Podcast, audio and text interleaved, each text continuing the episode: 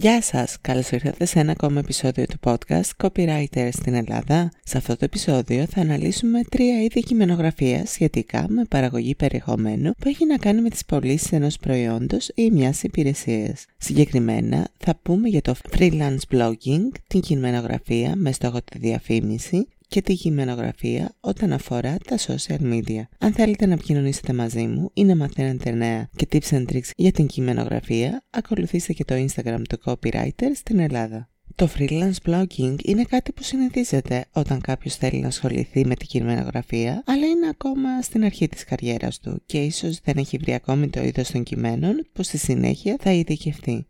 Με ένα blog post που αναφέρεται σε ένα προϊόν ή μια υπηρεσία μπορείς να βγάλεις χρήματα, αφού οι εταιρείες θέλουν να υπάρχουν αυτά τα διαδικτυακά άρθρα, ώστε οι καταναλωτές να τους βρίσκουν, να πληροφορούνται για τα προϊόντα τους και τέλος να κάνουν την πολυπόθητη αγορά. Αυτός είναι εξάλλου και ο στόχος τους, η πώληση.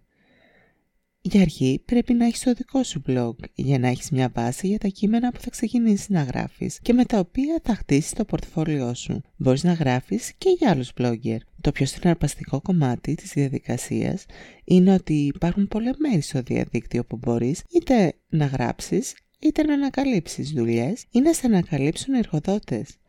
Υπάρχουν διάφορες πλατφόρμες όπως το Upwork και το Freelancer που μπορείς να συμπληρώσεις το βιογραφικό σου και εταιρείες ή άτομα που ψάχνουν για ανθρώπους σαν και σένα, δηλαδή στη συγκεκριμένη περίπτωση bloggers, θα σε βρουν και θα σου προσφέρουν εργασία. Υπάρχουν επίσης και site που ανεβαίνουν αγγελίες για bloggers όπως το ProBlogger και το Freelance Writing Geeks. Συνήθως αυτά τα site ισχύουν για ανθρώπους που ξέρουν να γράφουν στα αγγλικά, επειδή είναι portal που στοχεύουν στην παγκόσμια αγορά. Όμως αν το επίπεδο των αγγλικών σου δεν είναι καλό, μπορείς να απευθυνθείς και σε εταιρείες με ένα mail, προσφέροντας τις υπηρεσίες σου έτσι. Ή μια άλλη καλή ιδέα είναι να χρησιμοποιήσεις τα social media και το LinkedIn για να σε μάθουν οι μελλοντικοί σου εργοδότες.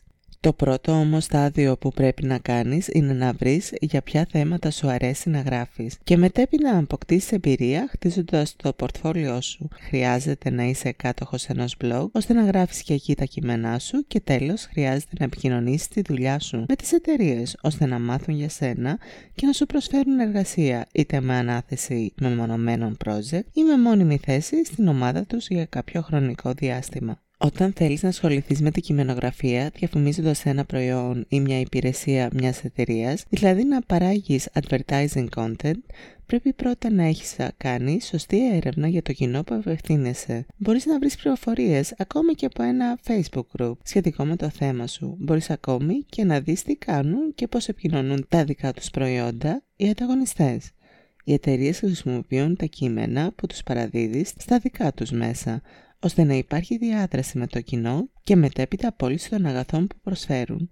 Πρέπει να χρησιμοποιήσεις τις ανάλογες λέξεις κλειδιά και να σκέφτεσαι τα δημογραφικά στοιχεία των καταναλωτών, γνωρίζοντας την ηλικία, την οικονομική κατάσταση, που μένουν και διάφορα άλλα στοιχεία θα σε βοηθήσουν για να γράφεις πιο στοχευμένα κείμενα. Οι ιδέες σου είναι σημαντικές, αλλά και οι επικεφαλίδες τίτλοι που βάζεις είναι εξίσου σημαντικοί. Φρόντισε να τραβούν πάντα το ενδιαφέρον και προπάντων μη σκέφτεσαι μόνο την πώληση, πώς να κάνεις το θέατη να αγοράσει. Σκέψου την ιστορία που θέλεις να αποτυπώσεις και μην επικεντρωθείς μόνο στα χαρακτηριστικά και γιατί πρέπει να το αγοράσουν. Τέλος, η τρίτη κατηγορία που θα δούμε σήμερα αναφέρεται στο κείμενο που γράφουμε όταν μας ανατεθεί να γράφουμε post για τα social media. Η μέτρηση για το κατά πόσο επιτύχαμε τους στόχους μας γίνεται μόνο με τα likes, τα shares και τα comments εκεί. Οπότε πρέπει να ξέρουμε ποιες είναι οι κατάλληλες ώρες που θα αναρτηθούν τα post μας και να κάνουμε με αυτά πάντα επίκληση στο συνέστημα των θεατών χρησιμοποιώντας καθαρές εικόνες και βίντεο. Πρέπει να σκεφτόμαστε ότι λύνουμε ένα δυσάρεστο πρόβλημα που αντιμετωπίζουν και ότι προσφέρουμε τη τέλεια λύση. Να σκεφτόμαστε ποιες είναι οι ανάγκες, τι πραγματικά θέλουν οι θεατές και να δίνουμε έμφαση στις λεπτομέρειες σε κείμενο και εικόνα. Θέλουμε το κοινό μας να έχει προσδοκίες και να ικανοποιούμε με τα πώς μας τη κάθε επιθυμία και ερώτηση για το θέμα που έχει η ανάρτησή μας. Και μην ξεχνάτε, οι αλγόριθμοι στα social media συνεχώς αλλάζουν, οπότε πρέπει περισσότερο να εστιαστούμε στο περιεχόμενο. Μιλήστε τη γλώσσα των ακολούθων σας ή των ακολούθων της εταιρείας που διαχειρίζεστε και να είστε θετικοί, απλοί και σύντομοι. Κάπου εδώ τελείωσε ένα ακόμα επεισόδιο του podcast Copywriter στην Ελλάδα. Θέλω να σας ευχαριστήσω που μείνατε συντονισμένοι. Αν θέλετε να επικοινωνήσετε μαζί μου ή να μαθαίνετε νέα για την κειμενογραφία, ακολουθήστε και το Instagram του Copywriter στην Ελλάδα.